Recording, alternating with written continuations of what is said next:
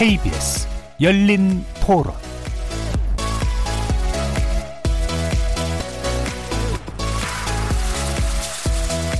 안녕하십니까. KBS 열린 토론 정준희입니다.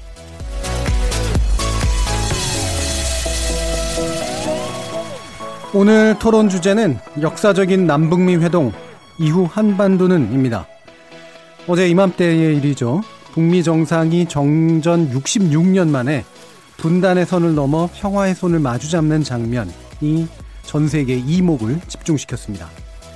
사안이 사안인 만큼 오늘 KBS 열린 토론은 매주 월요일 코너 정치의 재구성 대신에 역사적인 남북미 회동 이후 한반도는 라는 제목으로 남북미 정상의 판문점 회동을 계기로 전환되어 있는 한반도 상황을 긴급 진단해 봅니다. 어제 판문점에서 김정은 위원장을 만난 직후에 트럼프 미 대통령은 이렇게 말했습니다. 전설적인 시작일 역사적인 회담이었다. 결실을 맺는다면 더욱 역사적일 것이다. 한동안 멈췄던 대화의 시계가 다시 돌기 시작한 모습입니다. 역사를 만들어갈 실무 협상에서 어떤 것들을 논의하고 어떤 합의를 이끌어내야 할지 관련 전문가들 모시고 깊이 있게 토론해 보겠습니다. KBS 열린 토론은 여러분과 함께 만듭니다. 문자로 참여하실 분은 9730으로 의견 남겨주십시오. 단문은 50원, 장문은 100원에 정보 이용료가 붙습니다. KBS 모바일 콩, 트위터 계정 KBS 오픈을 통해서도 무료로 참여하실 수 있습니다. 청취자 여러분이 KBS 열린 토론의 주인공입니다. 날카로운 의견과 뜨거운 참여 부탁드리겠습니다. KBS 열린 토론 지금부터 출발하겠습니다. 살아 있습니다. 토론이 살아 있습니다. 살아있는 토론, KBS 열린 토론. 토론은 라디오가 진짜입니다. 진짜 토론, KBS 열린 토론.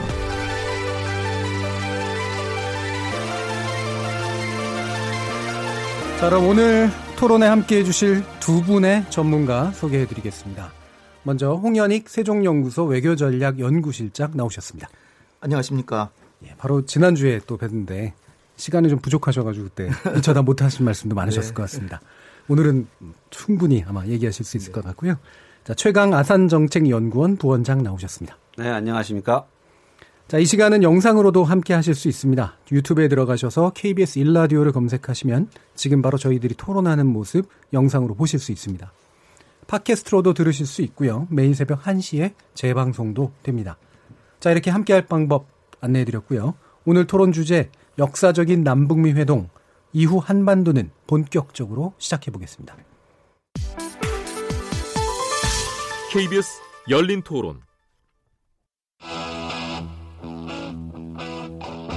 오늘 한반도는 트럼프 대통령과 함께 지구상에서 가장 주목받는 땅이 되었습니다.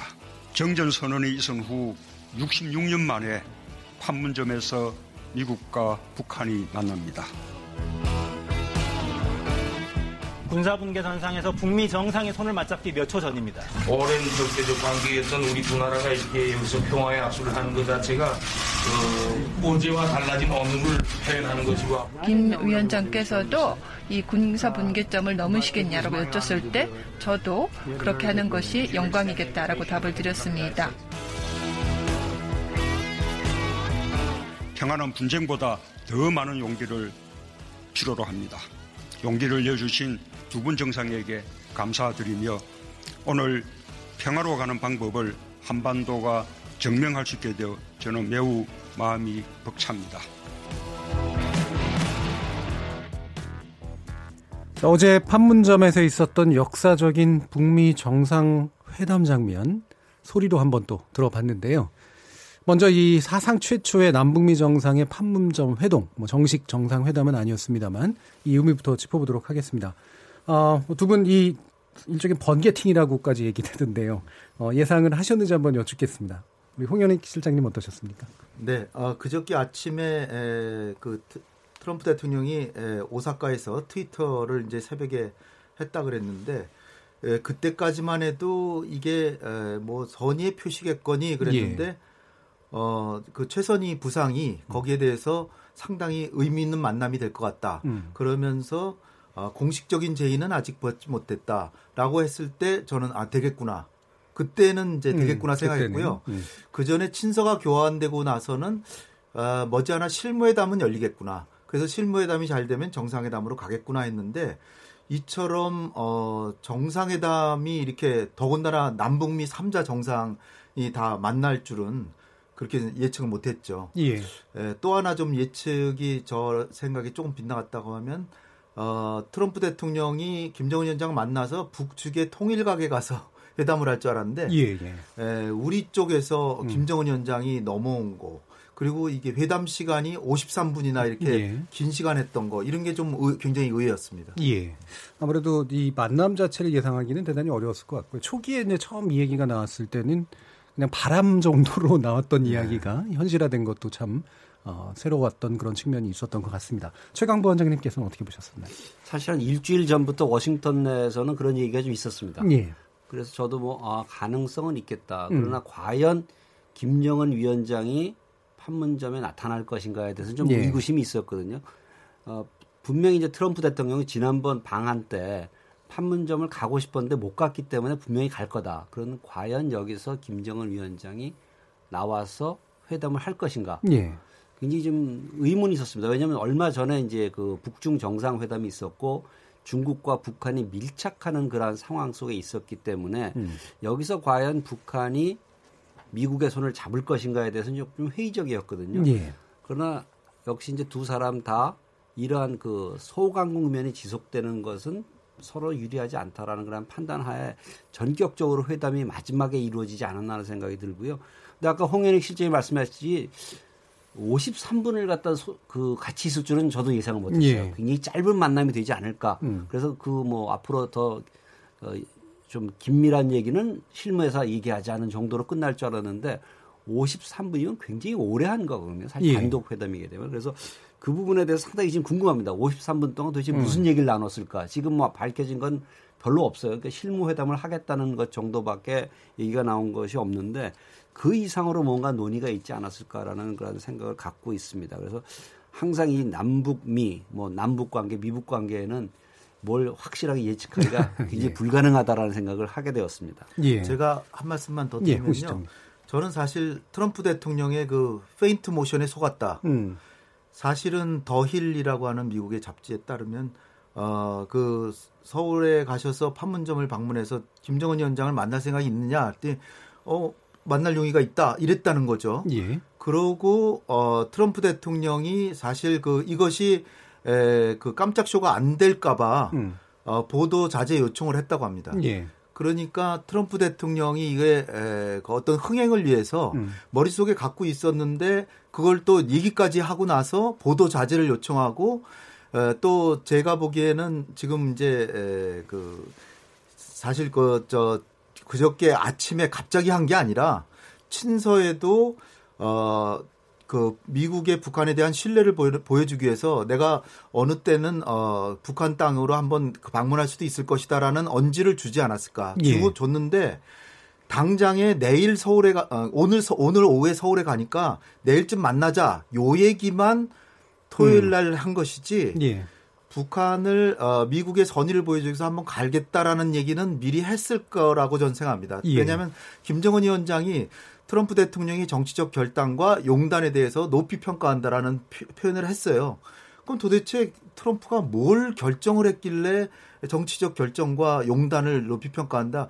저는 이 그런 어, 가- 언젠간 가겠다 정도는 얘기를 했을 거라고 보고요. 예. 근데 그것이 에, 오늘 서울에 가니까 내일 만나자 이것을 토요일 날 에, 얘기한 것이 아닌가 음. 저는 그렇게 봅니다. 그 트위터를 하기 예. 전에 이제 그 최강 원장님.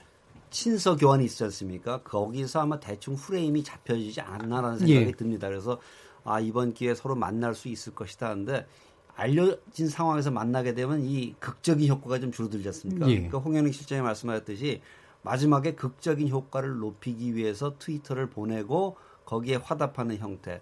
사실상 정상회담이라는 게 상당히 어, 이루어지기 힘든 거죠. 예. 실무 상황에서 준비해야 될 일도 많고요.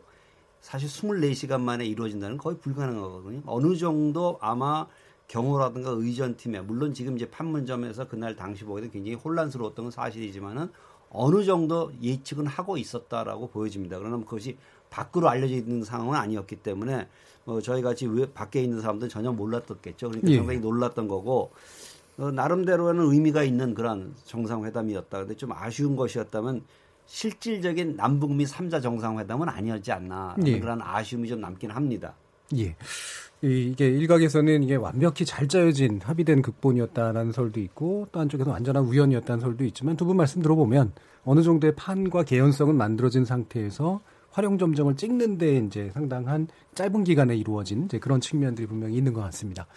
그 어제 뭐 아까 그 최강 부원장님께서 그 시간 또 두 분 다 이제 시간 문제가 어, 대, 대단히 좀 예측되지 못했던 그런 측면이 있다고 말씀을 주셨는데 어, 어제 그 만나기로 한 얘기가 나오고 나서 사실은 끊임없는 이제 자기 나름대로의 해석들이 나오면서 뭐 4분일 거다, 15분일 거다, 뭐 이런 수많은 얘기들이 좀 있었죠. 근데 이제 53분으로 또 꽤 긴 시간 이제 만났습니다. 근데 어, 이런 모습을 보면 이게 이제 어쨌든 상징적 의미가 일단은 좀 큰 것 같은데요.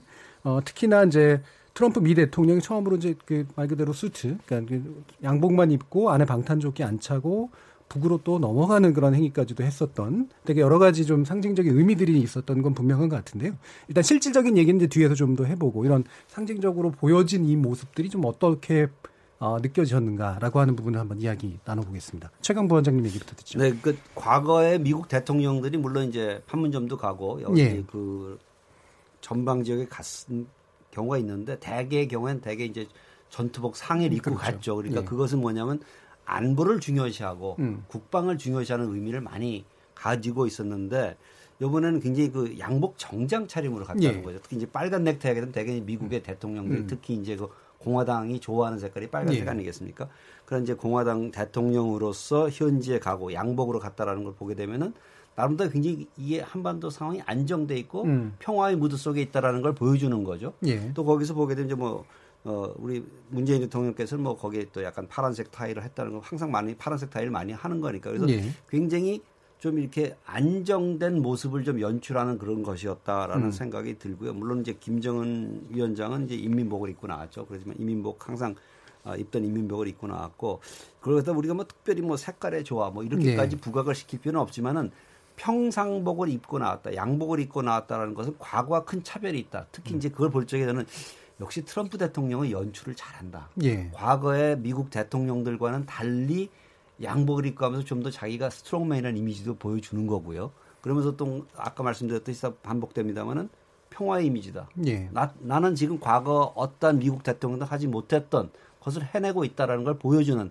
자신감에 찬 모습을 어저께 연출하지 않았나라는 음. 그런 생각을 해봅니다. 예, 이 군 통수권자로서 이제 미군들 한번 이렇게 쭉 돌, 사열하고, 그러니까 한번 돌아보고 격려하고, 그 다음에 건너편 망원경을 한번 들여다보고, 그렇죠. 뭐 이런 게 이제 기존까지였습니다, 예. 그죠? 예.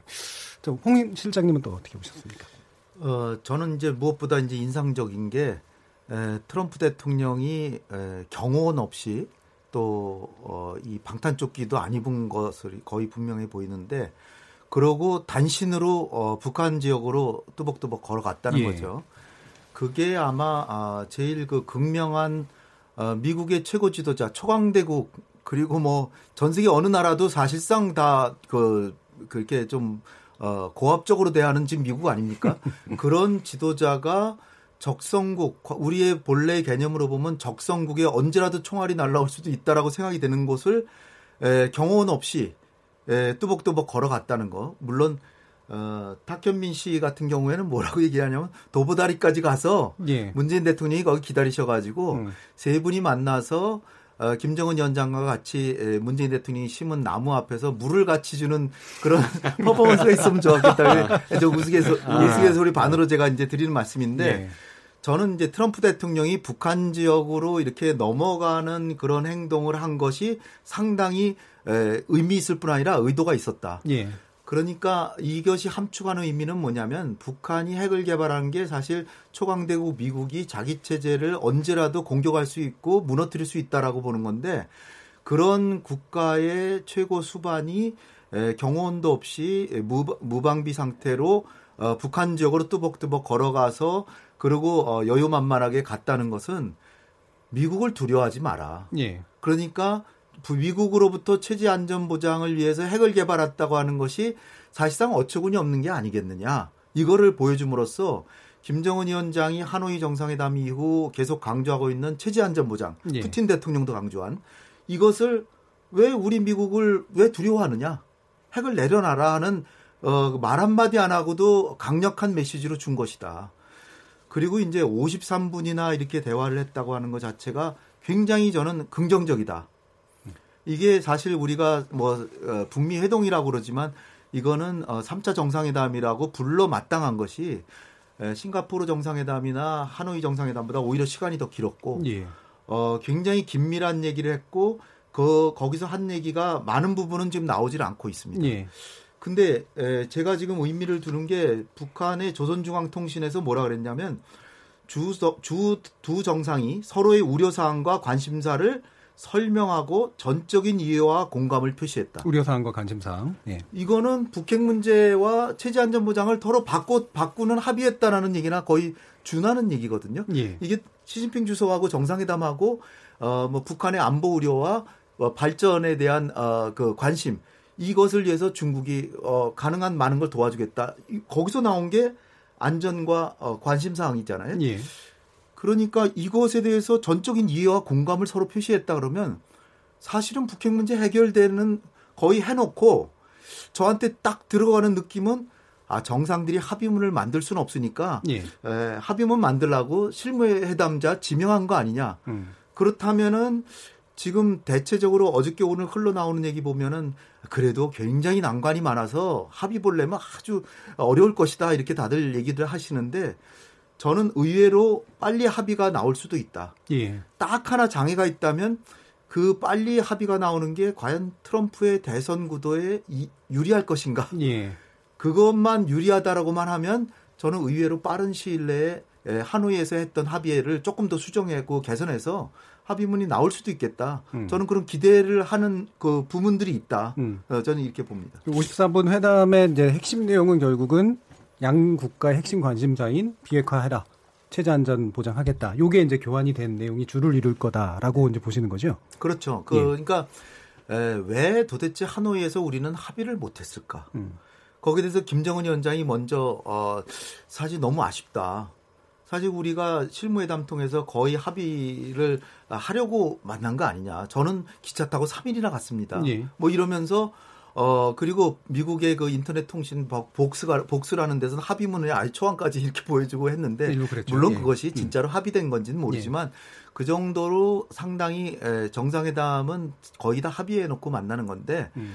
그런 상황에서 안 된 이유는 에, 사실 아, 트럼프 대통령이 그 국내 정치상 문제를 설명하면서 에, 빅딜 아니면 안 된다 그래서 갑자기 태도를 바꿔서 안 된 거 아니냐 그렇게 예. 얘기를 하면서 에, 저, 저희가 핵을 지금 한 번에 빅딜을 할 수 없는 이유는 미국은 5천 개나 핵이 있어서 100개씩 포기해도 다 50번 포기해도 되지만 저는 기껏 가져야 많지 않기 때문에 한 번에 그렇게 빅딜로 나가면 저는 바로 벌거벗게 됩니다.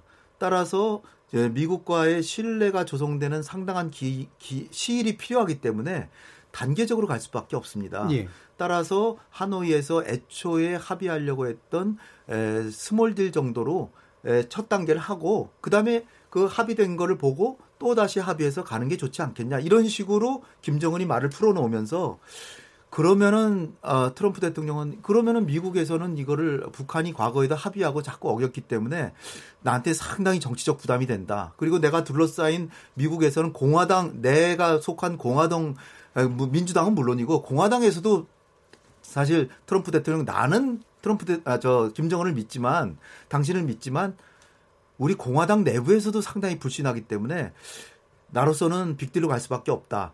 그러한 문제들을 서로 기탄 없이 얘기를 하면서 그런데 조선중앙통신은 전적인 이해와 공감을 표시해야 되니까 예. 그렇다면 이게 합의가 멀지 않은 게 아닌가. 예. 저는 이제 그런 기대까지도 해보는 어, 대목들이 있다는 거죠. 예, 알겠습니다. 예. 이 예, 대화 내용에 대해서는 지적 지적에 대해서 네. 최강 부원장님 네. 얘기해 주십시오.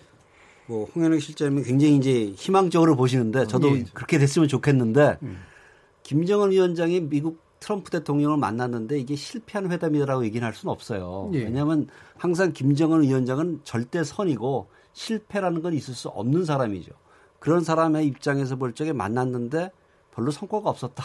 이렇게 얘기는 할 수는 없거든요. 그럼 예. 조선중앙통신에서 나온 거는 뭐 합의가 이루어졌다 이렇게 얘기할 수 있는 거라고 보여져요. 근데 예. 우리가 너무 그걸 100% 믿는다는 것은 좀 좀 좀 조심해야 될 사안인 것 같아요. 왜냐하면 네. 항상 그런 식으로 나오니까요. 그렇지만 그 아마 53분이라는 시간 동안에는 서로의 관심사항을 기탄 없이 얘기했을 것 같아요. 예. 그 분명히 이제 트럼프 대통령도 왜 빅딜을 원하는지 빅딜의 타당성에 대해서 강- 강조를 했을 것이고 음. 또 김정은 위원장, 김정은 위원장 나름대로 나는 여기까지는 할 수 있다라는 것을 얘기했겠지만은 트럼프 대통령의 특성상 굉장히 강론에는 약하다는 점을 가지고 우리 우리가 고려해 볼 적에 예. 상세한 내용이 논의가 되지는 못했을 것이다.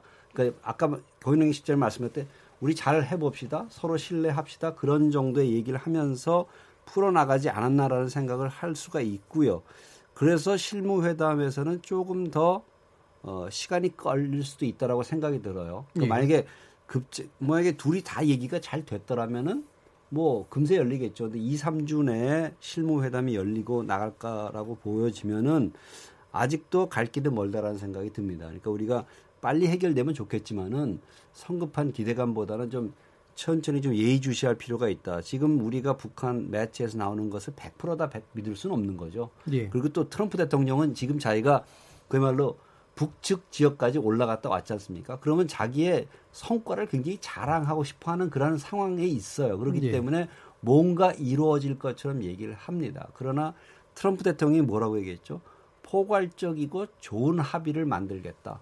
시간을 너무 빨리 움직이지 않겠다. 천천히 가겠다는 얘기를 했어요. 그럼 앞 그것은 역으로 지금 조선중앙통신에서 나온 얘기와는 달리 굉장히 앞으로 시- 어, 좋은 합의를 만들기 위해서는 모든 걸 다 꼼꼼히 챙기겠다라는 걸 의미하거든요. 예. 그래서 미국은 아직도 시간표를 천천히 가지고 가고 있다는 생각이 들어요. 그래서 이것이 저는 어찌 보면은 지금 이 6월 30일에 있었던 판문점에서 있었던 미북 뭐 회담이 됐든 회동이 됐든 시간을 6월 12일 작년 6월 12일 이후로 그전은 그 상태로 다시 돌려놓은 것이라고 생각이 돼요. 예. 물론 그 상태보다는 조금 더 분위기가 나아진 것은 분명합니다만은 어 사실 그래서 앞으로 갈 단계는 보게 되면 고위급 회담이 있을 수가 있고요. 예. 그 다음에 하면 실무급 회담으로 가지 않을까 그런 기대를 좀 어, 그런 예상을 해봅니다. 그래서 어, 우리가 좀더 어, 차분해질 필요가 있다 라는 생각이 듭니다. 예. 그런데 그 1년 전으로 만약에 돌려놓은 거라면 그게 네. 물론 이제 그거 자체도 실패는 아니라 대화의 재개지만 네.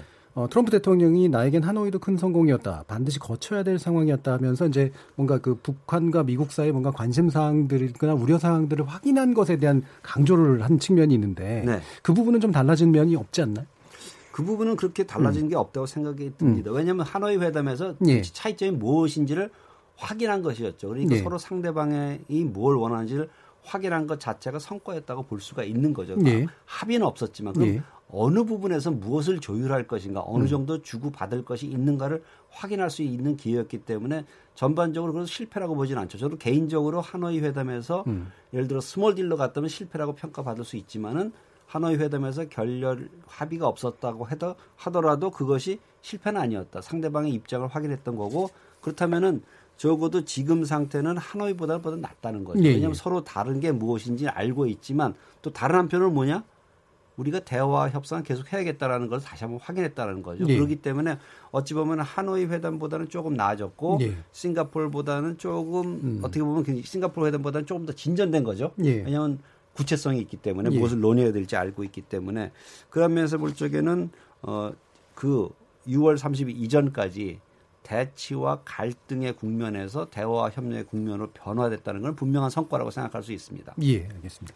그 최강 부원장님께서 이 속도가 중요한 게 아니라 포괄적인 합의에 이르는 게 목표다라는 이제 트럼프 대통령의 발언에 대해서 이제 언급을 해주셨는데 이때 이 속도라는 게 늦어지는 그러니까 시간이 좀 늘어질 수 있다라고 하는 것을 해석해야 되나요? 아니면 중요한 건 어쨌든 합의다, 포괄적인 합의다 이렇게 보는 것이면 안 될까요?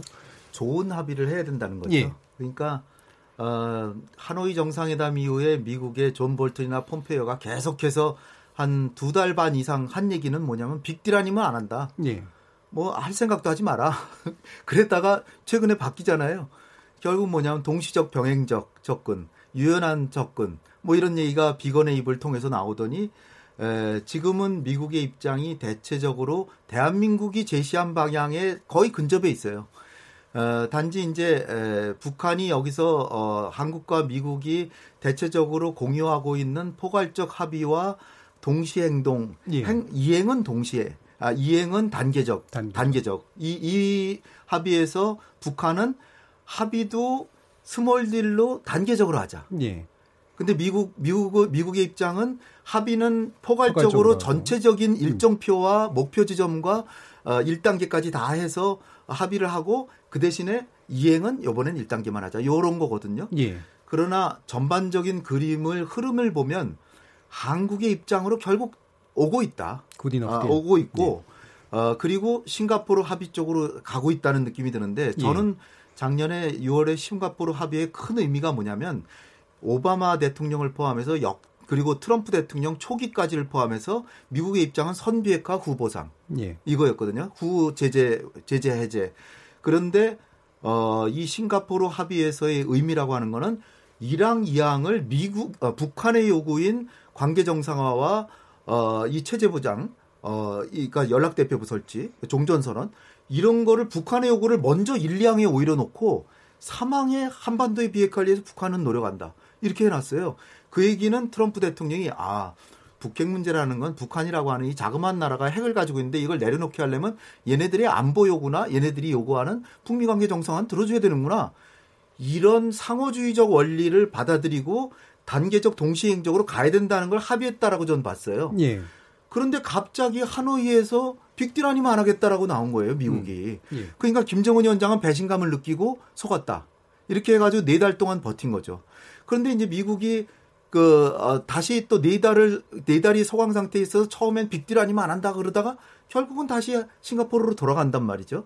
그 얘기는 결국은 단계적으로 갈 수밖에 없다는 거죠. 예. 그리고 어 제가 요번에 아주 저 트럼프 대통령의 발언 중에서 하노이도 승리였다 이렇게 얘기를 해요.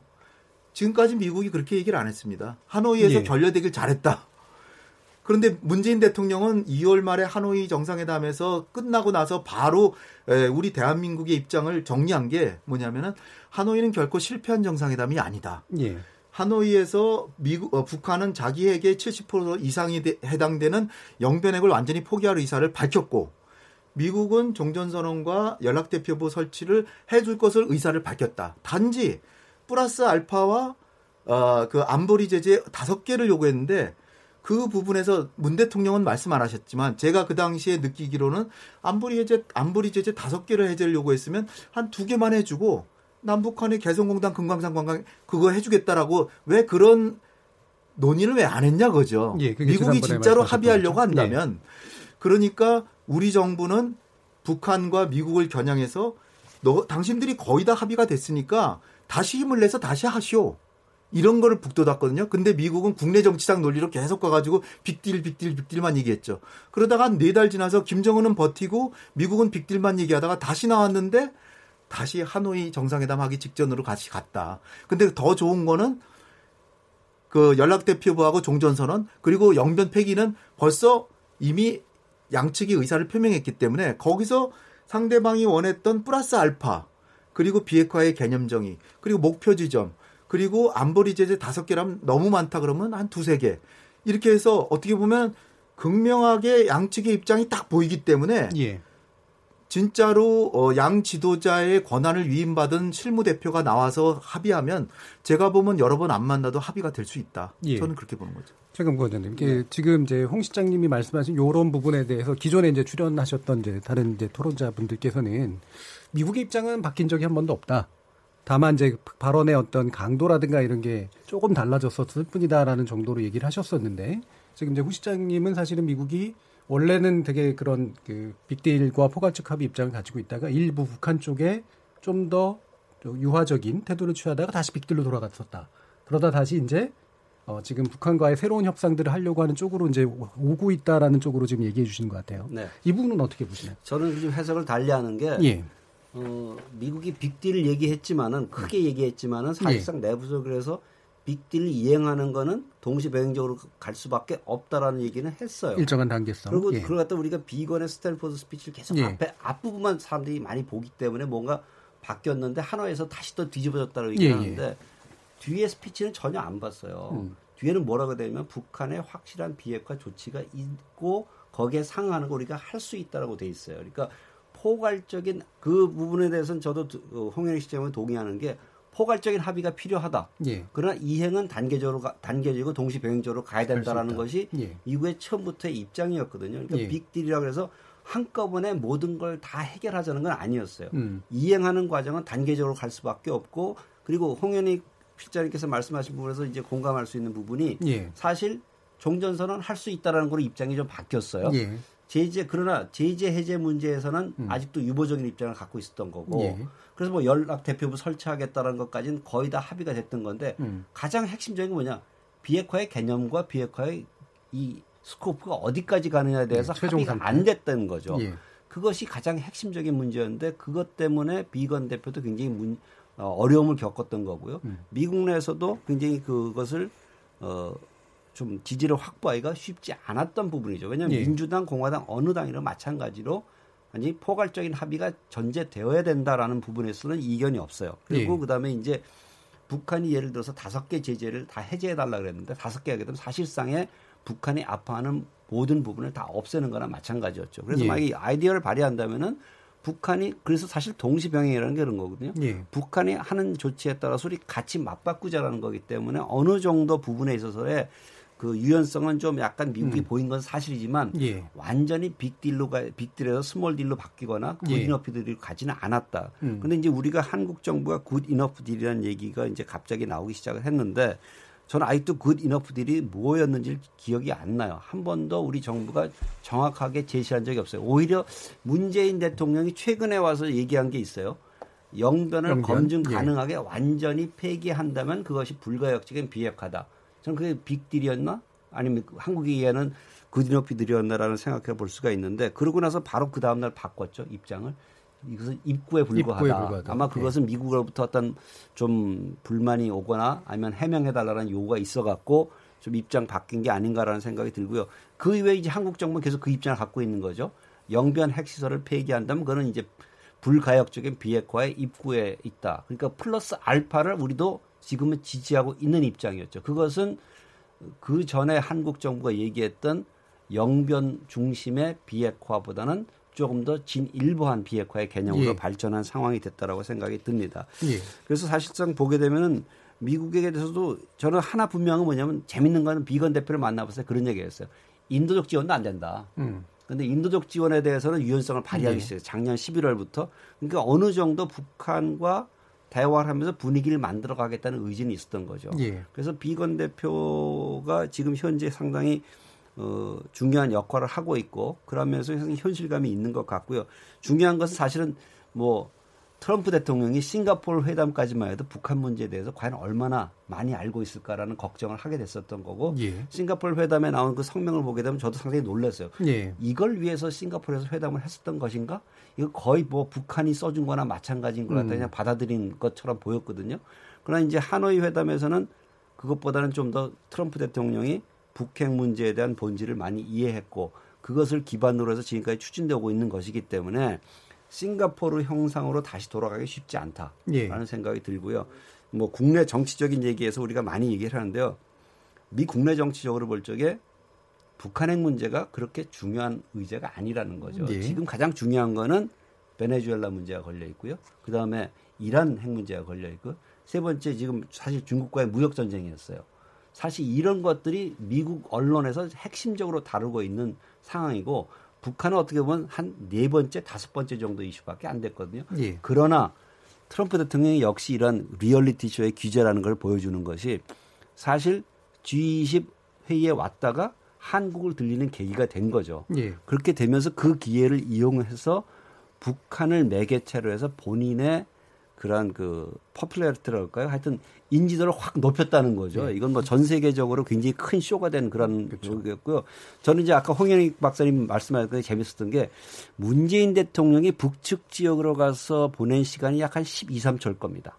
제가 기억한다면. 근데 트럼프 대통령이 1분을 넘게 했어요. 그건 네. 뭐냐? 사진 많이 찍어라는 거거든요. 자기가 많이 보여주기 위해서. 그래서 북한 매체도 많이 찍었지만은 사실 외국 매체도 많이 찍은 거죠. 거의 지금 모든 해외 매체에서 트럼프 사진이 지금 제 1면에 나와 있거든요. 그만큼 이 사람은 뭔가 이룬 것처럼 보여지는 거죠. 그러니까 굉장히 큰 쇼맨십을 보여줬다.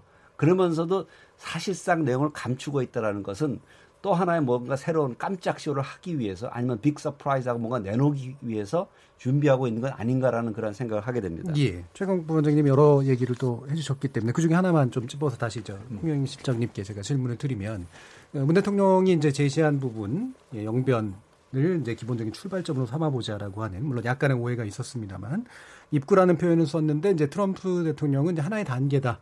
중요할 수도 있고 아닐 수도 있다 정도로 일단은 좀 처리해서 약간 넘어가는 이제 그런 모습을 보였습니다. 이 부분은 어떻게 해석해야 될까요? 어, 그러니까 이, 이, 입장은 문재인 대통령께서 지금 처음 얘기하신 게 아니라 예. 어, 하노이 정상회담이 성과 없이 끝나고 실패했다라고 좀 보지 않고 성과 예. 없이 끝났다. 어, 그러니까 어, 서명하지 않기로 합의하고 헤어졌다. 이러고 나서 어, 서로 이제 실망하고 전 세계 전 세계 모든 사람들이 되게 실망했죠. 근데 문 대통령께서는 이게 북한이 영변을 내려놓겠다라고 했는데 그거는 어, 트럼프 대통령의 얘기로 보면은 20%만 비핵화가 되면 이건 돌이킬 수 없는 수준이라 그러는데 예. 영변은 북한에게 있어서 최소한 50% 이상인데 그걸 다 영, 영구 폐기하겠다라고 하는 거는 돌이킬 수 없는 수단인 것이다라고 이미 3월 초에 벌써 얘기를 하셨어요. 예. 그걸 이제 요번에 다시 얘기하신 건데 요번에는 이제 또 부연해서 왜냐하면은 미국 측에서는 영변이라고 하는데 도대체 어디까지가 영변이냐? 음. 영변도 우리도 뭐 이를테면은 어뭐 어, 수원시 수원구가 있다 그러면 수원이라 그러면 수원구냐 수원시냐 뭐 이런 만약에 예를 들어서 예. 그러니까 영변이라고 하는 게 이제 300개 핵시설 딱 이렇게 해서 목록을 뭐 카탈로그까지 딱 내놓은 게 아니잖아요. 그냥 예. 영변을 포기한다니까 영변이란 지명 자체가 굉장히 모호하다 이런 얘기까지 나왔어요. 그래서 어, 이 영변의 개념을 확실히 하기 위해서 어, 문재인 대통령께서 요번에 얘기하신 게 뭐냐면 우라늄 농축 프로그램과 플루토늄 생산 시설 이거를 다 폐기하고 검증까지 받으면 이것은 돌이킬 수 없는 게 아니 돌이킬 수 없는 수준에 진입하는 게 아니겠느냐. 그런데 아마도 미국 측에서는 아 그거 말고요. 그거에 대해서 상응 조치를 해야 된다는 이제 예. 거기서 문 대통령은 말씀하셨는데 그거는 이제 다분히 직접 연결시키진 않았지만 미국이 부담이 된다면 남북 경협으로 그걸 해서 미국의 부담을 덜어줄 수 있다. 그래서 개성공단 금강산 예. 관광 이걸 노골적으로 얘기하시는 않았지만 그거를 이제 암시를 하셨는데 그런데 어그 어, 그 미국의 입장에서 보면은 아니 그게 아니라 포괄적인 그림하고는 거리가 멀잖아요. 예. 지금 사실 미국으로서는 큰 그림을 해서 어, 비핵화 협상이 잘 되면 마지막에는 핵무기, 핵 생산 시설, 그다음에 장거리 미사일, 그다음에 뭐그 우라늄 농축, 플루토늄 뭐 시설, 그리고 핵 과학자까지 해서 최소한 다섯 개 내지 여섯 개를 이제 예, 해서 딱 카탈로그를 만들고 그다음에 1단계는 그중에 뭘 포기하고 그러면 미국은 제재를 몇 개 해결해 주고 이런 일정표를 만들려고 그러는데 그 말씀은 문 대통령께서 안 하셨잖아요. 예, 예. 그러니까 북한이 오해할 수 있다. 음. 그래서 우리 정부도 아 그런 측면이 있겠구나. 그래서 아, 비핵화에 에, 진입 진입은 될 수 있는 것이다라고 했고 트럼프 대통령도 그걸 받아서 아 그거는 뭐 좋은 첫 단계다. 아, 좋은 징조가 될 수 있다. 이렇게 얘기를 했는데 그거를 과연 요번에 1단계 합의로 할 수 있느냐 안 하는가는 북미가 결정할 거고 예. 저는 솔직히 에, 그 요번에 문재인 대통령께서 그동안에는 한미 간에 조율을 해서 미국만 입장을 계속 얘기했는데 요번에 한국의 중재안은 이거다라고 비록 미국이 만족하지는 않지만 내놓은 것 자체는 전 잘했다라고 봅니다. 예. 그럼 그 문 대통령의 그 발언은 사실 미국의 포괄적 합의까지 전제에 두고 그 일부로서 얘기했다고 보세요? 아니면 오해의 소지는 있지만 예를 들면 이거라도 일단 시작하면 계약이 된 거라고 보는 그거는 얘기하는 사실상 북한이 바- 북한은 사실 7, 80%라고 자기의 핵의 7, 80%라고 생각하지만 그거는 이미 내놓은 얘기고? 예. 미국의 입장에선 그거 말고 다른 걸 자꾸 요구하는데 다른 거 자꾸 요구하면은 결국 합의가 안 되니까 일단 미국은 에, 본래 생각하던 좀 욕심을 좀 줄여라. 예. 그리고 1단계 합의를 하고 그 다음에 2단계에서 또 요구하면 될 거 아니냐라는 걸 예. 제시했는데 미국은 분명히 만족하지 않는다는 얘기를 했고 예. 그러나 그런 하나의 기준을 제기함으로써 북미가 향후에 실무회담을 할 때 그 기준점은 마련해 줬다는 거죠. 예. 거기다 가감을 하면 되기 때문에 그건 우리의 입장이라고 얘기한 거는 저는 잘했 잘한 음, 것이다. 이렇게 포괄적 봅니다. 합의까지 완전히 전제하고 얘기한 건 아닌 것 같고요. 우리의 예.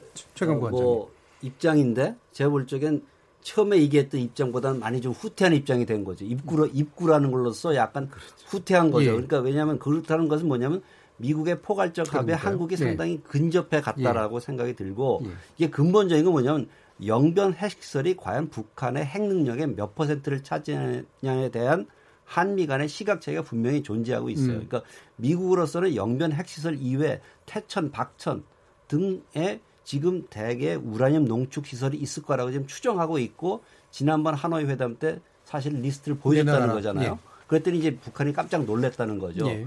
그리고 김정은 위원장이 영변에 어떤 시설을 포기할 건데라고 트럼프 대통령이 물으니까 답을 못했다는 거잖아요. 거기 과연 중수소를 생산해내는 그 시설까지 포함하는 거냐라고 할 적에 답을 못했다는 거죠. 예. 그때만 해도 북한으로서는 뭔가 아직도 이 비핵화 단계를 계속 세분화하면서 예. 일단 비 핵국가로서 지위를 인정받으면서 단계적으로 포기해 나가는 형태가 된다는 거죠. 그러니까 미국이 요구하고 있는 거는 핵탄두, 핵물질, 핵생산 시설 그리고 미사일이거든요. 예. 이네 가지에 대해서 리스트업을 하지 않게 되면 상당히 어렵다. 그러니까 서로 리스트업을 한다라고 하게 되면은 가능성이 있어요. 이것이 처음 있는 일이 아니거든요. 예. 과거 우리가 9.19 공동선언 하고 난 다음에 2.13 합의에 사실 그걸 하기로 했다가 실패한 거였죠. 예. 그러니까 이미 그보다 좀 더 이 정보 능력이 많이 발달했기 때문에 미국에서 웬만한 시설은 거의 다 파악하고 있을 거라고 생각이 들어요. 그렇기 예. 때문에 뭐 북한이 리스트를 내놓건 안 내놓건 이미 미국 만약에 공격을 한다면은 거죠. 다 예. 갖고 있다는 거죠. 그렇기 예. 때문에 이것은 북한이 미국의 신뢰를 얻기 위해서라도 한번 내줄 필요가 있는 것이고 우리의 입장에서도 볼 적에 좀 더 북한의 핵에 관한 투명성을 받아 확보하기 위해서라면은 그 정도는 우리도 요구해 볼 필요가 있지 않나라는 생각이 듭니다. 예, 알겠습니다. 거기서 지금 뭐, 예, 리스트 짧게만. 리스트 얘기하셨는데 리스트가 이를테면 핵물질, 핵생 생산 시설, 장거리 미사일, 핵무기 뭐 요렇게만 나와야지 태천에 뭐가 있고 어, 영변에 어디에 뭐가 있고 뭐가 있고 해가지고 이렇게까지 내- 내준다고 하는 것은 미국의 과학자들이나 전문가들도 그것은 북한의 안보 딜레마상을 생각할 때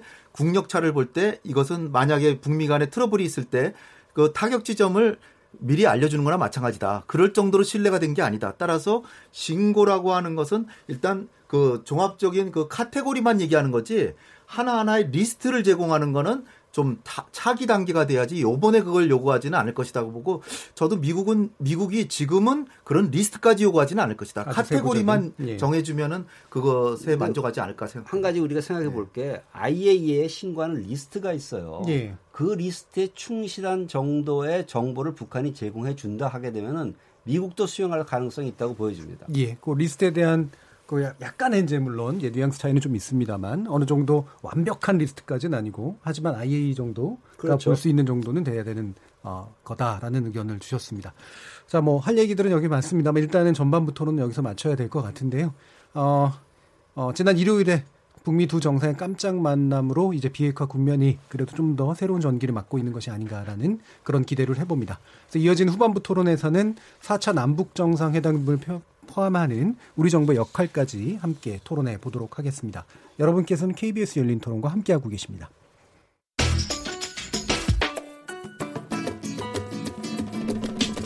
묻는다, 듣는다, 통한다. KBS 열린 토론. 듣고 계신 청취자 여러분, 감사드립니다. 들으면서 답답한 부분은 없으신가요? 궁금한 점은요? 그렇다면 함께 토론에 참여하시죠. 유료 문자 샵 9730을 이용하시면 됩니다. 단문은 50원, 장문은 100원의 정보 이용료가 있습니다. 스마트폰 어플리케이션 KBS 모바일 콩을 통해서도 무료로 참여하실 수 있습니다. KBS 열린 토론은 언제나 열려 있습니다. 듣고 계신 KBS 열린 토론은 매일 밤 1시에 재방송됩니다. 자, 그러면 우리 토론이 진행되는 동안 청취자들께서 보내주신 의견 몇 가지 들어보고 가겠습니다. 정의진 문자 캐스터. 네, 안녕하십니까. 문자캐스터 정의진입니다. 역사적인 남북미 회동 이후 한반도는에 대해 청취자 여러분이 보내주신 문자 소개해드리겠습니다. 먼저 유튜브로 유니섬님. 우리나라 역사의 한 장을 장식하기에 충분한 사건이었습니다. 휴대전화 뒷자리 7835님. 남북미 판문점 회동은 외교적으로 남북 문제는 남북미가 하, 하는 거라는 걸 중러일에 상징적으로 보여주는 사건입니다. 남북 문제의 주체는 우리 민족 해주셨고요. 1632님. 트럼프 대통령이 한국에 오면 비무장지대 방문 때 한국, 미국, 북한 정상이 만날 것이라고 문자 보냈는데 소개 안 해주시더군요. 아마 미국 대선 끝나고 북미 회담이 이루어질 것이고 올해 내로 김정은 위원장이 남한으로 답방할 것 같습니다. 라고 전망해 주셨습니다. 콩으로 수민파파님. 트럼프 대통령 자기 업종 얘기하기 바쁘고 자국 이익까지 챙기는 게 정치급이 다르더군요. 쇼맨십은 역시 최고입니다. 1509님. 트럼프 대통령의 재선 전략에 잘못되면 한국은 북한의 핵 위험에서 벗어날 수 없을 것 같은데 우리 정부는 신중을 기해야 할 것입니다. 7092님. 북한이 우리에게 뭘 줄지 지켜봅시다. 과연 핵을 포기할지. 그게 없으면 꽝인데 어떨지 지켜봅시다. 9054님. 일어나지 않은 부정적인 생각은 버리고 긍정적인 마음으로 기다려봅니다. 유튜브로 카이로스님. 긍정적인 분위기 몰아서 비핵화 단계화 조치 및 대북 완화 제재와 함께 종전 선언하고 개성공단과 금강산 관광을 재개하는 것이 무엇보다 시급합니다. 라고 보내주셨네요. 네, KBS 열린 토론. 지금 방송을 듣고 계신 청취자 모두가 시민 농객입니다. 계속해서 청취자 여러분들의 날카로운 시선과 의견 보내주세요. 지금까지 문자캐스터 정의진이었습니다. Yeah, yeah. Uh, yo. 무엇이든 묻고 진심으로 듣고 마음으로 통하는 여기가 열린 토론 레디오가 진짜 진짜 토론 KBS 열린 토론 자, KBS 열린 토론 역사적인 남북미 회동 이후 한반도는이라는 주제로 최강 아산정책연구원 부원장, 홍연익 세종연구소 외교전략연구실장 두 분과 함께하고 있습니다. 후반부 토론 시작해 보겠습니다. 전반부에서 원래 말씀 나누려다가 제가 시간상 약간 넘긴 그 질문이 있는데요. 두 개를 짧게만 해서 두 분께 이제 들어보도록 하겠습니다. 하나는 어 문제 그 트럼프 대통령이 떠나기 전에 그 문재인 대통령이 귓속말로 해, 뭔가를 했는데 그게 뭘까라고 하는 짐작과 그다음에 또 한 가지는 아 일단 그거를 먼저 두 분께 듣고 그다음에 그 뒤에 질문 이어가도록 하겠습니다. 예, 홍현익 실장님. 네, 어, 트럼프 대통령이 문재인 대통령 귀에 영어로 얘기했을 거 아닙니까? 예. 어, 근데 뭐 너무 어려운 영어를 하지는 않았을 것 같고 뭔가 일이 잘 될 것 같다. 예. 김정은 위원장 뭐 진정성이 요번에는 과거보다 더 있어 음. 보인다라든지 그 정도 얘기인데 이게 폼페이오가 한 얘기가 있습니다. 폼페이오가 어그 김 위원장의 그 요번에 그 트럼프 대통령과의 만남을 보고 한 얘기가 김정은 위원장이 뭔가 중요한 것에 대해 진짜 해결하길 원하는 것 같다는 인상을 받았다. 예. 그 얘기는 김정은도 어 본래 입장만 고수하는 게 아니라 뭔가 유연성을 보이는 거를 자기는 느꼈다라는 거죠. 음. 그 얘기는 어 합의 가능성이 더 있다. 왜냐면은 지금 이제 미국이 바라는 관건은 비핵화의 개념 정의. 이게 궁극적으로는 뭐가 비핵화다라는 거 얘기를 하라는 거 아닙니까? 그리고 신고 부분을 처음엔 못하더라도 중간에라도 언젠가는 하겠다라는 얘기 이런 거에 대해서 미국의 얘기를 좀 받아들여서라도 해결하겠다는 그런 느낌을 받았다는 걸 음. 봐서 뭔가 촉이 좋다. 음. 뭐 보통 얘기하잖아요. 예. 어, 요번에는 좀 가능성이 있으니까 우리가 한번 힘을 합해 봅시다. 뭐 음. 이 정도 얘기하지 않았을까? 어떻게든 합의를 하려고 하는 것 같다. 네. 예. 네. 최강 부 원장님. 뭐 그렇게 긴 얘기는 안 했을 것 같고요. 제가 생각하기에 이렇게 서울에 와서 한국에 와서 문재인 대통령과 이렇게 만나고 또한 김정은 위원장을 만나서 굉장히 기뻤다. 앞으로 잘 해봅시다. 너무 걱정하지 마십시오. 고맙다. 뭐 이 정도 얘기를 하지 않았을까라는 근데 생각이 그 정도면 들고요. 통역을 이렇게 막 물러나게 하고 뭐 이랬을까요? 아니 뭐 이게 빗속말을 할 수도 있는데 예. 제가 볼 적에 왜냐하면 사실 재밌는 건요. 지금 그 트럼프 대통령과 김정은 위원장의 만남에는 통역밖에 배석을 안 했어요. 예. 그렇기 때문에 누구도 그 얘기가 어떠한 얘기가 오갔는지 알 수가 없죠. 예. 그렇기 때문에 이건 뭐냐 언제든지 부정할 수가 있어요. 예. 그 자기가 좋을 대로 해석을 할 수가 있고 그래서 사실은 뭐 아까 지금 홍현익 실장님 말씀하셨듯이 뭔가 이번에는 뭐 김정은 위원장이 뭔가 좀 결심을 한 것 같다. 좀 기대를 가져보자 이런 얘기까지는 있었을 것 같다는 생각이 듭니다. 예. 왜냐하면 그런 것이 없었더라면 사실은 지금 트럼프 대통령이 굉장히 연막 전술을 피지만 사실상 뭔가 있는 것 같이 보여요. 음. 네. 예를 들어서 포괄적이고 좋은 합의를 바란다라는 예. 것은 뭐냐면 가능성이 있다는 얘기거든요. 예. 그리고 뭔가 언지를 받지 않았나. 음. 그래서 나중에 하게 되면 과거 어떠한 대통령, 미국 대통령도 못했던 걸 나는 했다. 봐라. 이렇게 얘기 되면 지금 너무 다 밝힐 수는 없는 거죠. 약간 이 연막을 좀 친 상태에서 시간을 좀 끌다가 그 다음에 굉장히 극적인 타결을 바라지 않을까라는 그런 생각을 하고 있고요. 예. 그래서 뭐 하여튼 앞으로도 뭐 문재인 대통령에게 그렇겠죠. 좀더 잘해봅시다. 뭐 이런 얘기를 했겠죠. 예, 알겠습니다. 자, 그러면 우리 정부 문제로 이제 좀 넘어가 볼 텐데요. 요번에 그 야당 쪽에서는 이제 그좀 사실은 잘 안 되기를 바랬던 측면도 좀 있었던 것 같은데, 그러니까 잘 안 될 것 같다는 예상을 했던 것 같은데, 일단은 만났고 이제 남북미가 함께 이제 판문점에 있는 모습 보니까 이제 오늘 나온 얘기로는 사실 이렇게 북미가 서로 이제 서로 직접 소통하면서 어, 문재인 대통령은 소외됐다라는 쪽으로 지금 이야기가 나오고 있는 것 같아요. 지금 우리 정부의 지금 이 판을 만든 것 그리고 이후의 과정에서 계속 소외됐다라는 그런 틀로 보는 것이 맞나요, 최근 버전? 글쎄요, 사실은 이제 이걸 어떻게 바라보느냐의 문제인데요. 저는 예. 이제 한국당에서 그렇게 논평한 것에 대해서 좀 약간 좀 다른 의견을 갖고 있는 거는 예. 일단 대화를 재개할 수 있는 기회를 만들었다는 것 자체는 평가를 해야 될 겁니다. 예, 예. 물론 그 자리에 한국이 같이 있어서 예. 삼자 간의 구도를 만들었다면 더욱 좋았겠지만 지금 그것이 어려운 상황이라면은 미국과 북한 간의 대화의 재개를 할 수 있는 플랫폼을 만들고 동력을 확보하는 데 기여했다라는 것으로서 일단 평가는 받아야 될 겁니다. 예. 그러나 이후에 실질적인 비핵화 논의 과정과 이행 과정에서 한국의 역할이 좀 더 이제 부각돼야 된다. 이제 대화를 옆에서 지원하는 것이 아니라 예. 대화의 당사자로서 핵 문제의 당사자로서 참여해서 우리의 입장을 밝히고 우리의 입장대로 미국과 북한을 끌어당기기 위한 노력을 좀 해야 될 필요성이 있다라는 생각이 예. 듭니다. 일단 대화를 재개할 수 있도록 기여한 바는 우리가 평가해야 된다라고 생각이 듭니다. 예. 그럼 최강 원장님이 보시기에 우리 정부가 할 수 있는 역할이 중재자나 촉진자 이런 표현들을 많이 썼는데 이제 당사자라는 표현을 쓰셨을 때 또 동시에 미국과 북한은 우리의 입장으로 끌어들여야 된다라는 표현을 쓰셨단 말이에요. 예.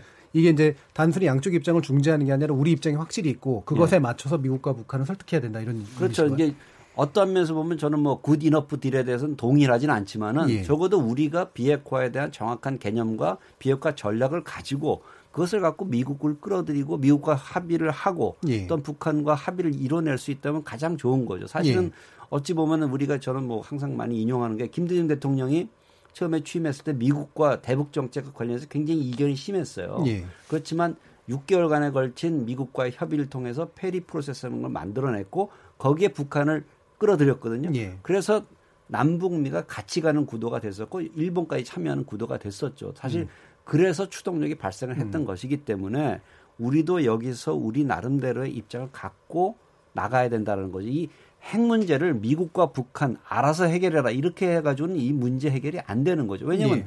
우리가 바라는 형태의 비핵화를 미국이 원하지 않을 수도 있어요. 예를 음. 들어서 미국은 북한의 장거리 미사일만 없으면 우리한테는 문제가 없어. 이렇게 얘기해 버리면 우리로서는 굉장히 음. 큰 안보 불안이 생기는 거죠. 따라서 우리로서는 포괄적인 미사일 제거가 필요한 거고 보다 확실한 비핵화가 빨리 음. 이루어져야 되는 것이지 북한을 어느 정도 일정 수준의 핵국가로서의 지위를 인정하고 계속 끌고 나간다, 관리만 한다.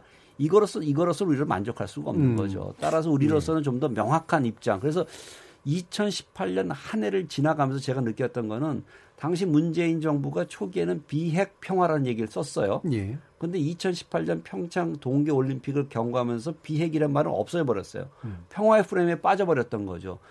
비핵 없이 평화가 될 수가 없는 거거든요. 그러니까 지금은 다시 비핵과 평화를 어떻게 병행 발전시킬 수 있을 것인가에 우리 나름대로의 아이디어를 내세워야 된다는 거죠. 음. 미국 측에서 얘기하고 있는 것은 과연 한국이 바라는 비핵화는 뭐냐라는 얘기를 많이 하는 거죠. 예. 항상 얘기하는 건 너희가 얘기하는 거는 뭐 북한식 비핵화, 북한이 주장하는 비핵화냐? 우리가 그것이 아니라는 걸 명확히 밝혀야 되는 것이죠. 예, 알겠습니다. 저, 홍영 씨. 예. 비핵 평화는 이제 그 다음에 말씀드리기로 하고요. 예. 지금 어, 문재인 대통령이 요번에 남북미 3, 삼국 정상 회동에서 보인 처신 그거는 저는 정말 높이 평가합니다. 예.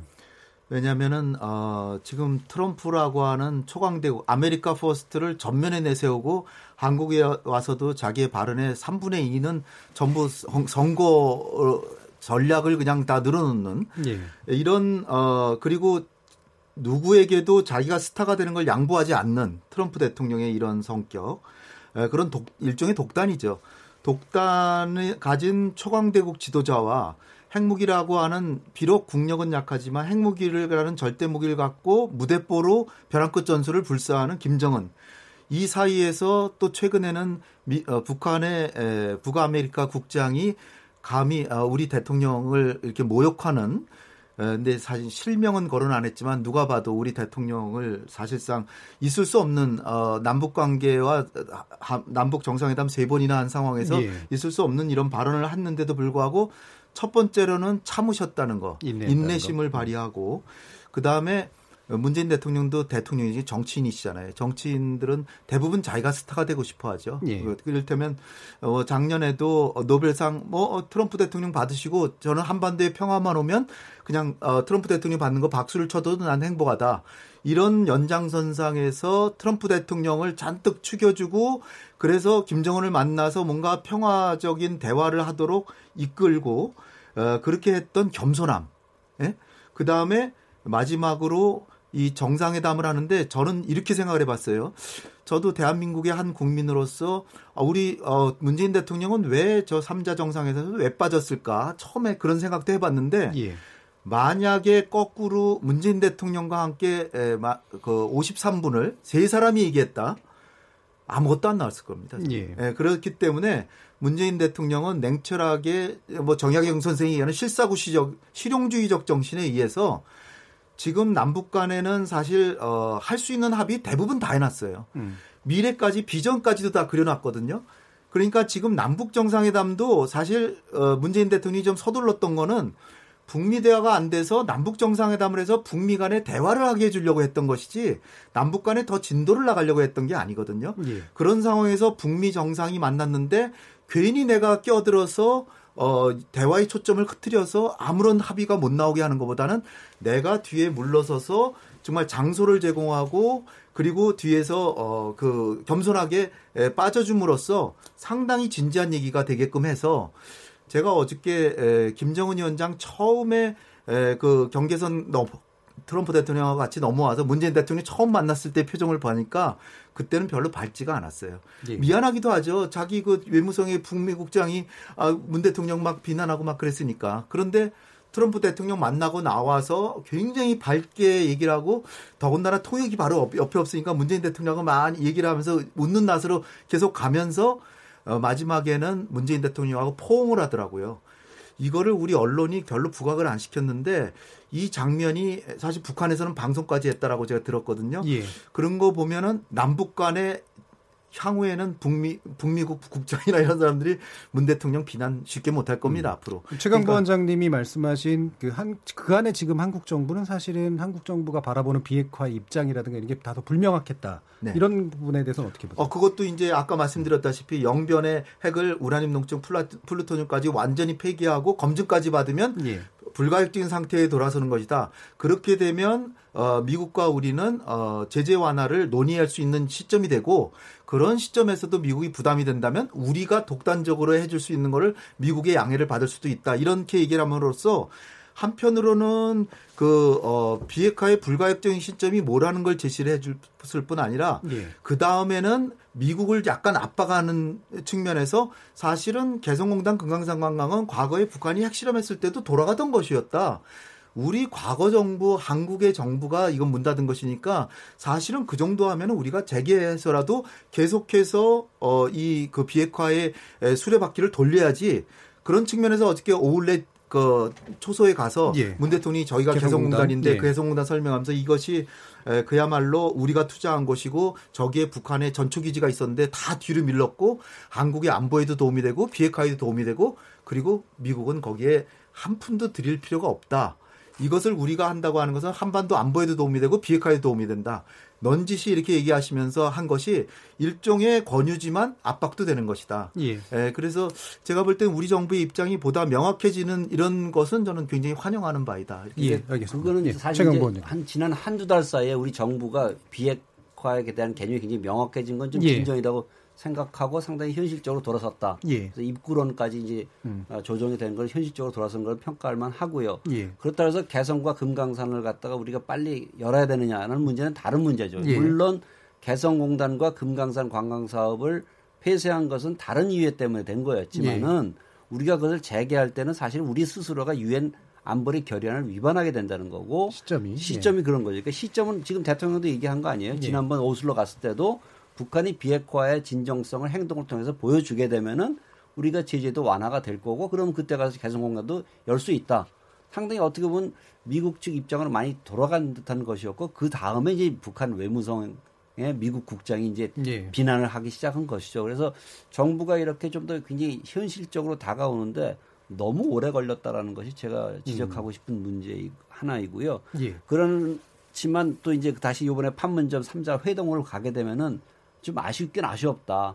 좀 우리가 그 내용을 만드는 과정에 우리가 들어가 있었다면 더욱 좋았겠지만 그렇지만 대화의 모멘텀을 살리기 위해서 북한과 미국과의 대통령 간에 아니면 국무위원장 간에 이 얘기를 할 수 있는 기회를 만들었다는 건 우리가 평가할 만한 부분이다. 예. 그러나 거기에 우리도 같이 있었다면 더욱더 좋지 않았을까라는 아쉬움이 남는 거죠. 예. 그것이 물론 이제 52분이라는 그런 시간 속에서 충분할 수도 있고 예. 안할 수도 있었지만은 어, 좀 아쉬움이 남는 부분은 그런 것이죠. 사실 뭐 우리 한반도에 와서 그런 이벤트가 있는데 예. 우리가 그냥 마치 그 자리만 깔아주고 멍석만 깔아주고 그냥 구경만 해야 되는 그런 입장이 됐다는 것이 좀 저는 이제 그래서 운전자론보다는 당사자론 쪽에 우리가 무게를 두고 앞으로 이 문제 해결에 임해야 되지 않나라는 생각을 예. 하고 있습니다. 홍현욱 집단이 네. 아까 그 비핵 평화 문제에 대해서 언급하셨던 부분에 대해서 아마 또 말씀하실 게 좀 있으셨잖아요. 아, 네, 예. 네. 네.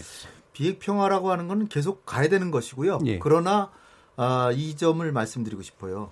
에, 북한이 에, 어느 수- 그 1단계, 2단계 단계적으로 가더라도 어느 순간에 가면 우리는 이제 완전히 비핵화했습니다 하는 순간이 오잖아요. 예. 그런데도 한국의 이제 많은 국민들이나 미국의 미국엔 더 많은 미국 국민들이 저것도 거짓말이다. 음. 어딘가 숨겨놨다. 예. 이렇게 얘기할 수 있는데 저는 그, 그렇더라고 하더라도 단계적으로 비핵화를 가는 게 지금 이 상황보다 훨씬 더 나은 것이고 그리고 북한이 설사 핵무기 한 다섯 개 정도를 숨겨놨다 그러면 한쪽 편에서는 이렇게 생각하실 거예요.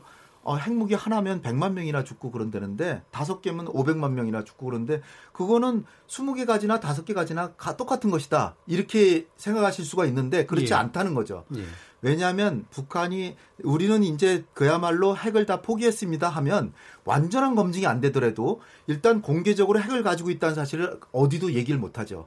그러면은 다섯 개를 숨겨놓은 상황에서 항상 그것이 들통날까봐 이제 두렵죠. 예. 그러니까 비용은 들고 또 항상 한편으로는 거짓말했다는 게 두렵잖아요.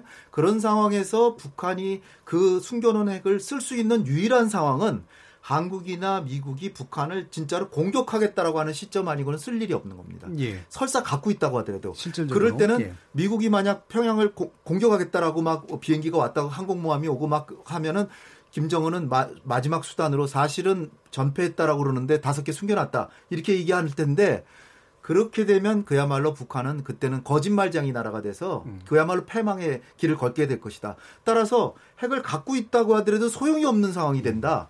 그 얘기는 우리가 우리나 미국이 북한을 공격하지만 한다면 갖고 있어도 우리는 안전하게 살 수 있고 그리고 거짓말이 드, 드러날까봐 두려워서 결국은 비용만 들지 자칫하면은 들통나면은 우리의 신뢰만 상하니까 아무도 모르게 스스로 폐기할 것이다. 음. 그런 상황으로 진전이 되는 것이기 때문에 어느 순간에 가서는 북한이 설사 다섯 개 숨겨놨다고 하더라도 완전히 우린 폐기했습니다 하는 그쪽 방향으로 가는 건 굉장히 좋은 방향이다. 음. 그런 신념을 갖고 가야 된다. 저는 핵이 전략적 무기로서 가지는 위협의 효과라든가 이런 게 실제로 사라지는 상태가 오게 된다는 그렇죠. 말씀이신 근데 거죠? 저는 거기에 동의할 수 없는 예, 게 핵을. 갖고 갖고 있는 국가로서는 그 핵을 위, 핵 무기 사용 위험만 갖고도 예. 얼마든지 정치 군사적인 효용성을 발휘할 수가 있기 때문에 그래서 핵 무기를 절 완전 폐기해야 된다는 거죠. 뭐 그러니까 다섯 위협이 개안 된다 뭐 이런 위협이. 안 될 수가 예. 없는 거죠. 만약에 예. 어떠한 상황이 됐을 때 그 무기를 사용할 가능성이 있다. 음. 하나 사용하는데 100만 명이 죽고 50만 명이 죽는다라고 할 경우에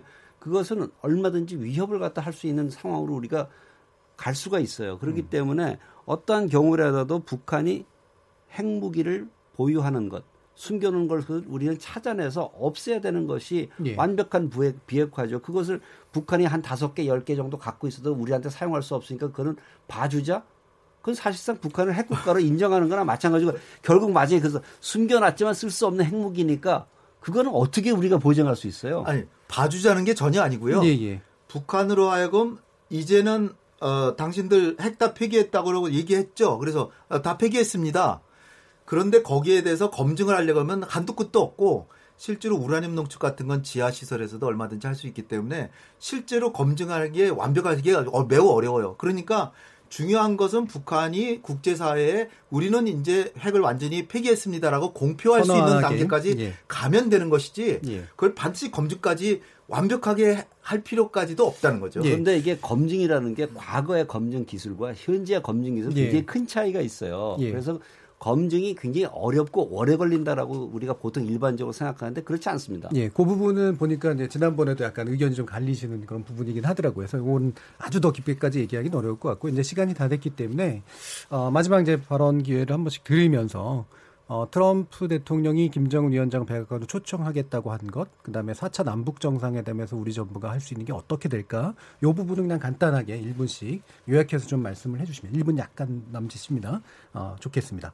먼저 홍현익 실장님께 여쭙겠습니다. 네, 4차 남북 정상회담은 이제는 별로 서두를 이유가 없습니다. 제가 볼 때는 우리 정부의 역할은 비핵화에 실질적인 진전이 있어서 북미 간의 진전이 있고 어, 트럼프 대통령도 기꺼이 개성공단 금강산 관광은 재개할 야- 용의가 있을 때 그때 해서 본격적으로 어, 경협을 해야 되고 지금 우리가 해야 될 거는 제가 제일 우려하는 건 북미 아, 북중 간에 철도 같은 거 어, 1대1로 사업을 북한에다가 펼치는 거를 북한 아, 중국은 다 구상을 해놓은 것 같고요. 예. 그렇기 때문에 철도, 도로 이런 거는 우리가 해야 된다. 예. 설사 우리한테 부담이 되더라도 해야 되기 때문에 그런 준비를 착실하게 하는 기간으로 삼고 음. 지금부터 제가 볼 때는 어, 중요한 거는 비건이 얘기한 게 있어요. 어, 진짜로 북미 간의 핵, 자- 핵 협상이 타결되려면 실무 협상자가 지도자가 정말 신뢰해서 어, 권한을 정권을 가지고 협상에 나와야 된다. 그래서 북한이나 미국이나 진짜 실권을 가진 협상자가 만나서 트럼프 대통령과 김정은 위원장이 53분 동안 한 얘기를 풀어서 에, 빨리 협상을 하는데 우리도 우리의 입장을 에, 공개적으로 안 하더라도 북한과 미국한테 계속해서 전달해서 사실상 한국이 만드는 합의안으로 합의하게 하는 거 예, 예. 그것이 우리의 최선이 아닐까 이렇게 생각이 알겠습니다. 됩니다. 최강부 원장님. 네. 아마 트럼프 대통령은 김정은 위원장을 뭐 백악관으로 초청을 했다라고 얘기를 하는데요. 그것이 이루어지려면 일단 그 실무 협상에서. 네. 어떠한 결과를 만들어낼 것인가가 아마 가장 큰 관건이 될 거고 저는 단기간에 될 것 같지는 않습니다. 왜냐하면 사실은 좀 더 아직 미국 대선 기간이 남아 있기 때문에 음. 좀 시간을 갖고 갈 가능성이 있다라고 생각이 되어지고요. 어, 그런 상황 속에서 일단 고위급 회담을 통해서 먼저 일단 기본 방향을 설정하지 않을까. 그래서 우리가 좀 바라봐야 될 거는 고위급 그다음에 실무급 회담을 통해서 어떠한 진전이 있을 것인가를 음. 바라봐야 될 텐데 아마 이것이 그 파국으로 가지는 않을 것 같다는 생각은 들지만 예. 좀 시간은 걸릴 것 같다는 생각이 듭니다. 예. 그리고 홍현희 박사님께서 말씀하셨듯이 4차 정, 남북 정상회담 음. 서두르지 말라는데 저, 저도 도- 전적으로 동감을 예. 하고요. 왜냐하면 4차 남북 정상회담이 성공적으로 끝나려면 미국 간의 핵 그렇죠. 문제와 관련된 뭔가 진전이 있어야지만 우리가 할 수 있는 게 생기거든요. 그 이전에 우리는 남북 관계를 개선시켜 나가기 위한 우리의 준비. 사실 앞으로 철도 도로 어떻게 할 것인지 뭐 자본 예. 어떻게 끌어들일 것인지 좀 더 구체적인 방안을 만들어 놓고 알겠습니다. 그때를 준비하는 그러한 것이 필요한 것 같고요. 예, 앞으로 여기까지 예. 만들어야 될 것 같습니다. 예. KBS 열린 토론 오늘은 월요일 코너의 정책 재구성 대신에 역사적인 남북미 회동 이후 한반도라는 주제로 긴급 토론했고요. 홍현익 어, 외교전략 연구실장님 그리고 최강 부원장님 두 분 모시고 토론을 깊이 있게 좀 나눠봤습니다. 참여해주신 모든 시민 농객 청취자 여러분께 감사드립니다. 저는 내일 저녁 7시 20분에 다시 찾아뵙겠습니다. 지금까지 KBS 열린 토론 정준이었습니다.